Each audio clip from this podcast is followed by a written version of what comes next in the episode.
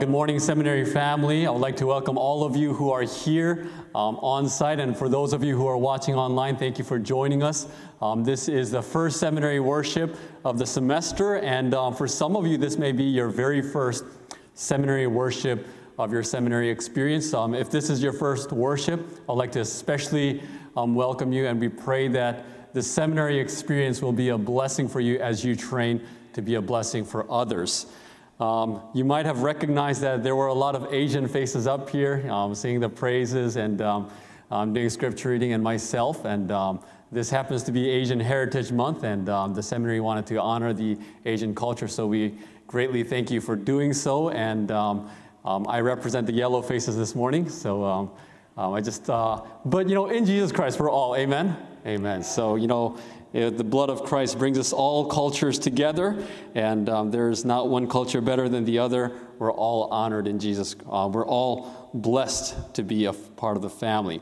So, this morning, um, the title of my message is Three Days in the Wilderness, and we are going to look at the story of the Exodus. Now, if you go to 1 Corinthians chapter 10, Paul looks at the story of the Exodus, and he tells us that the stories are written in Scripture and delivered to us, especially for those of us who are living in the last days. So, whatever we stories that we see in the story of the Exodus must be relevant for us who are living in the last days of Earth's history. Now, if you go to Exodus chapter 3, let's actually open up our Bibles to Exodus chapter 3, and we're going to be looking at several verses together, and it's going to be a lot easier for you to look at the scriptures um, to follow along with, with the sermon today. And we're starting with Exodus chapter 3, where God calls Moses in the burning bush. And as you know, Moses has been a shepherd for 40 years at this point, and he's not feeling worthy to go to, to, the, to, to Egypt to deliver the Israelites. And God says in verse 9 of chapter 3 Now therefore, behold, the cry of the children of Israel has come to me, and I have also seen the oppression with which the Egyptians oppress them. Come now, therefore, and I will send you to Pharaoh that you may bring my people, the children of Israel, out of Egypt. And this is such a beautiful gospel message that will be delivered to the Israelites. Now they are going to be delivered from bondage, from slavery. Now that's the main thing. Now, when you're trying to join a website, you know, if you're wanting to, to log into a website and join a website, you, you go in, you're wanting to benefit from, from that website, so you put your name and your address and so on and so forth. And right before you click join, there is a section that says terms and conditions. And it asks you the questions Have you read the terms and conditions? And of course, all of us, you, we bear false witness and we say that we have read the terms and conditions and we join the website. Today, what we're going to do is we're going to look at the terms and conditions of coming out of Egypt. What does God particularly tell Moses to tell Pharaoh? Go to verse 18 with me, and it's a, it's a detail that we very often overlook. Exodus chapter 3, verse 18, it says, Then they will heed your voice the Israelites, and you shall come, you and the elders of Israel, to the king of Egypt, and you shall say to him, The Lord God of the Hebrews has met with us, and now please let us go how many days? Three days' journey into the where? Into the wilderness, so that we may do what? That we may sacrifice to the Lord our God. As I was growing up and reading this passage, I always wondered why three days? Why a sacrifice three days' journey into the wilderness? And we forget about it. And Moses probably knew that we would have just clicked on the I have read the terms and conditions, and, and he wanted to repeat that so that we do not forget those terms and conditions. So, Exodus chapter 5, verse 3 Moses and Aaron go to Pharaoh and they say, Deliver the message of God. And they say, So they said, The God of the Hebrews has met with us. Please let us go how many days? Three days' journey into the where? Into the desert, so that we may do what? So that we may sacrifice to the Lord our God. And Moses must have been quite worried that we overlooked that second mention. So in Exodus chapter 8, verse 27, we see that very same detail yet again. After the fourth plague, Moses goes to Pharaoh, and Pharaoh has been hardening his heart again and again. And Mo, in Exodus 8, verse 27, he says, We will go how many days? Three days' journey into the where? Into the wilderness. And we will do what? We will sacrifice to the Lord our God. So, whatever is going to happen on the third day must be something quite amazing. God must have had something stored amazing for the Israelites on the third day. Now, the Israelites begin the Exodus in chapter 12 and verse 37. It says, Then the children of Israel. They journeyed from Ramesses to Sukkoth, about 600,000 men on foot, besides children.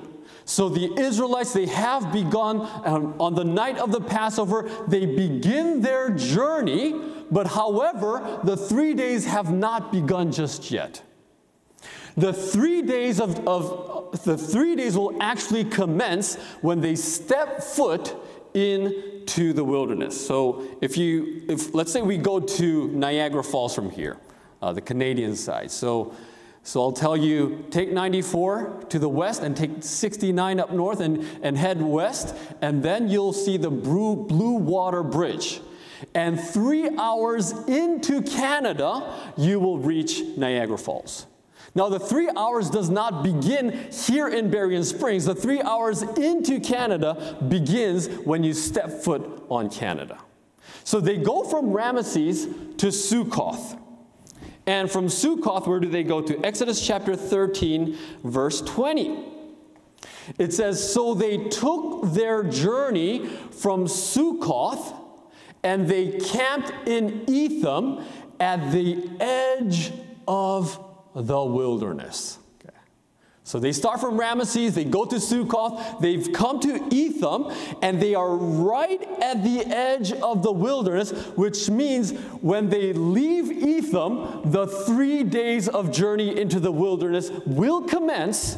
And at the third day, what are they going to do? They will offer a sacrifice to God because God has a wonderful blessing in store for them on the third day. Now, what happens? If we go to Exodus chapter 14, what is the title of the chapter? The Red Sea Crossing. And as you know, the Israelites are right before the Red Sea. There is the pillar of, of cloud by day, pillar of fire by night that is protecting them and guiding them. And one day they look behind. They're, they're right in Etham. They're, they're, they're right by the Red Sea. They look behind, and there is an Egyptian army coming after them. And what do they do? They're complaining to Moses. They're complaining to God as if the 10 plagues have never happened, as if they have never seen the miracles of God being performed performed in Egypt, they, they forget all about that and they start complaining and they say to Moses, Were there not enough graves in Egypt that we should have died there?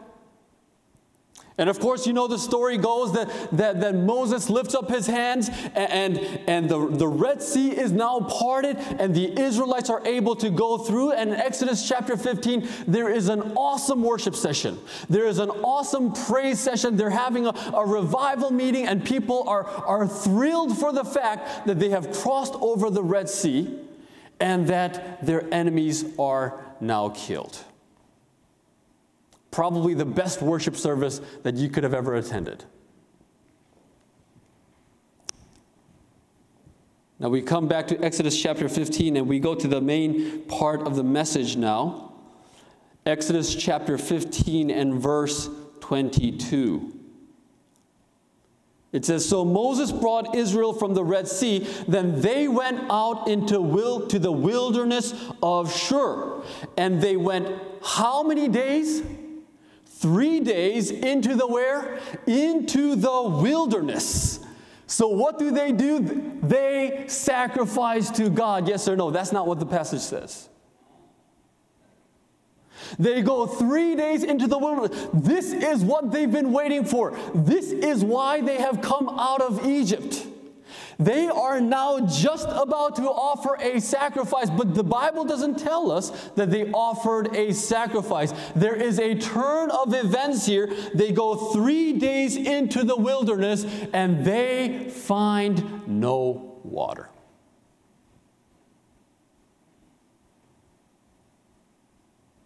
First day, they must have been thirsty, but it's okay. It's just a day.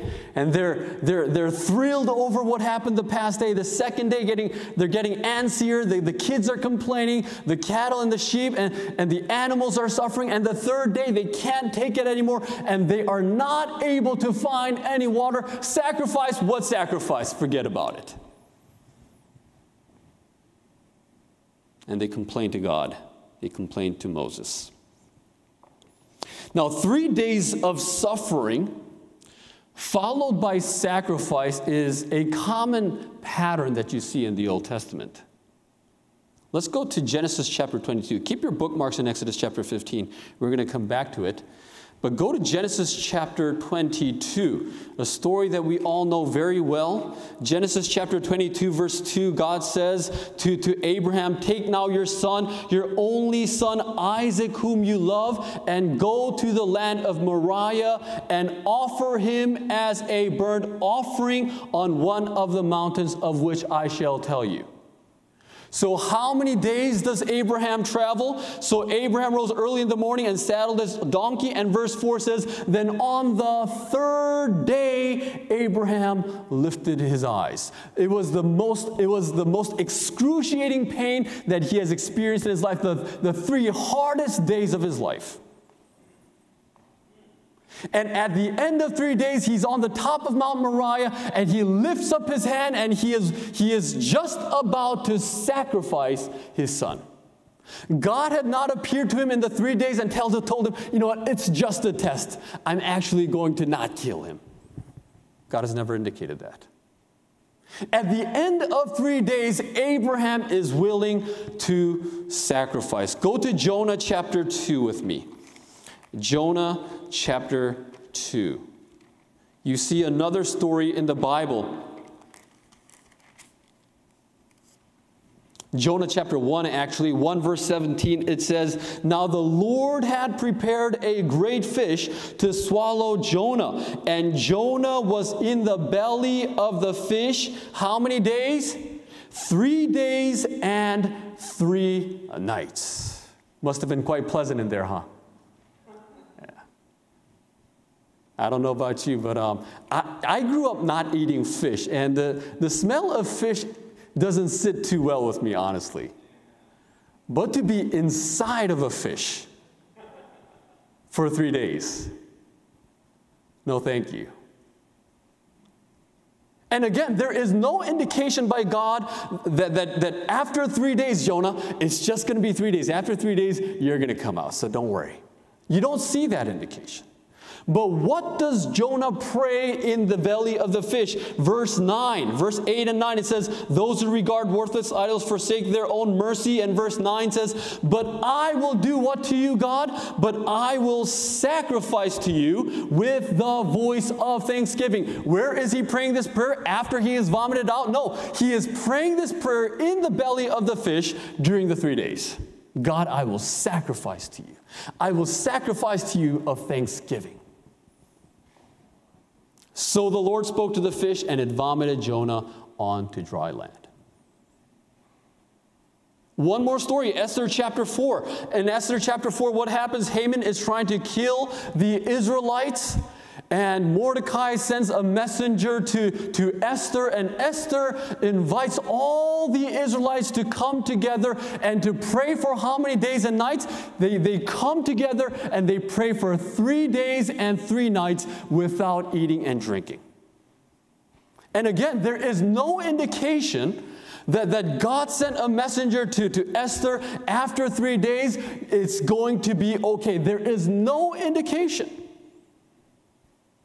And yet, what does Esther decide to do? She, she stands up and firmly says, If I what? If I perish, I perish. At the end of three days, I am willing to sacrifice my life for the sake of the people. There's no hope in sight. And yet, these people were willing to offer a sacrifice to God.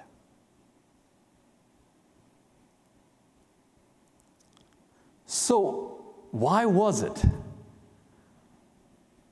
that God commanded the Israelites to offer a sacrifice after three days?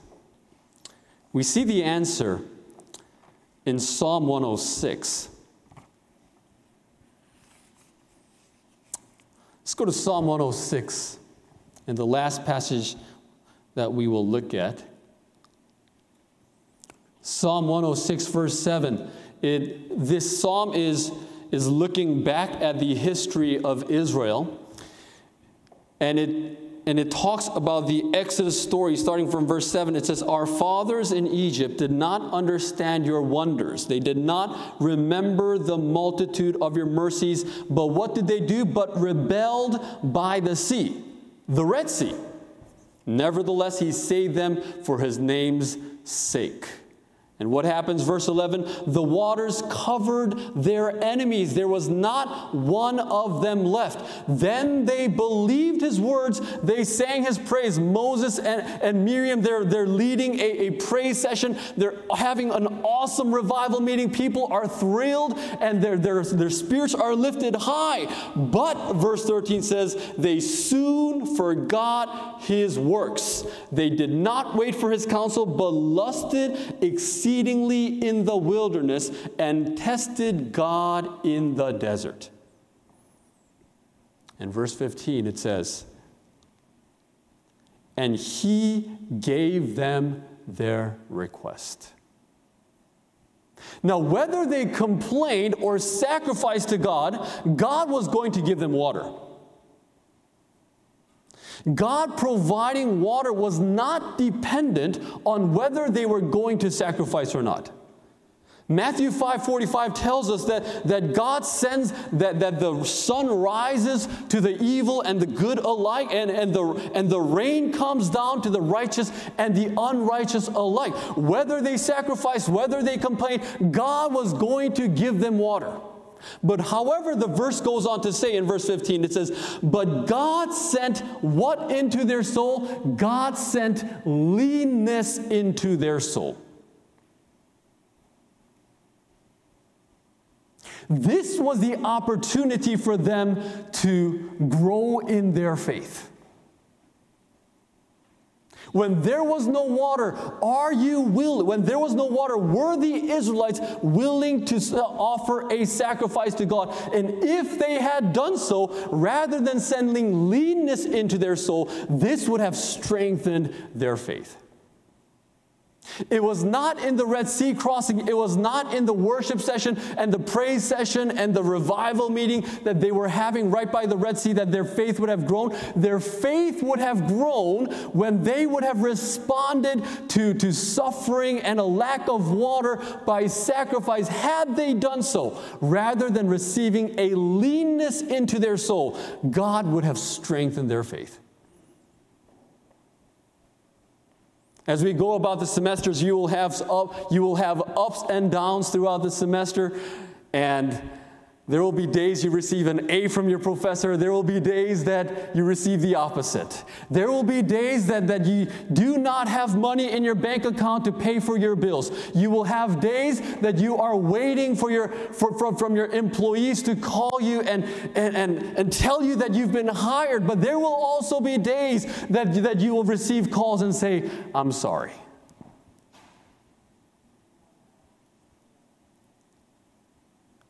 What will be our responses in those moments? Why three days? I suppose that the third days are usually the hardest. I haven't fasted for multiple days, but those who have, to, have done so, they tell me that the third day is the hardest. You can't go three days without water. They were pushed to the very end. And God is asking them, in that very moment, are you willing to offer a sacrifice of thanksgiving to me.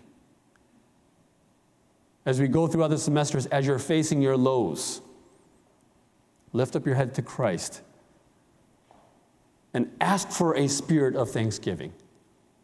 and offer yourself as a living sacrifice and offer up a sacrifice of thanksgiving to the Lord in those moments. And God will not send leanness into your soul. You will see your faith growing in those moments. Let, our bow our heads, let us bow our heads for prayer. Our gracious Father in heaven, Lord, we thank you for the, these words in the book of Exodus. Lord, we thank you for this, this, these examples that we see in the scriptures. We see, we see Abraham, we see Esther, we see Jonah, despite going through the hardest times of their lives, at the end of those three days, they were willing to offer a sacrifice to you. Some of us may be going through those times right now. Some of us may be experiencing valleys of shadows of death. Whatever experience we may be going through, Lord. May we be willing to give our all to you. May we be willing to recognize the things that you have done for us. May we be willing to recognize how you have been a blessing to you. And may we offer a sacrifice of thanksgiving to you. Bless all the seminarians and all their families as they go through the semester. Lord, I pray that this semester will be a blessing for each and every one of them. For this is my prayer in the name of Jesus Christ. Amen.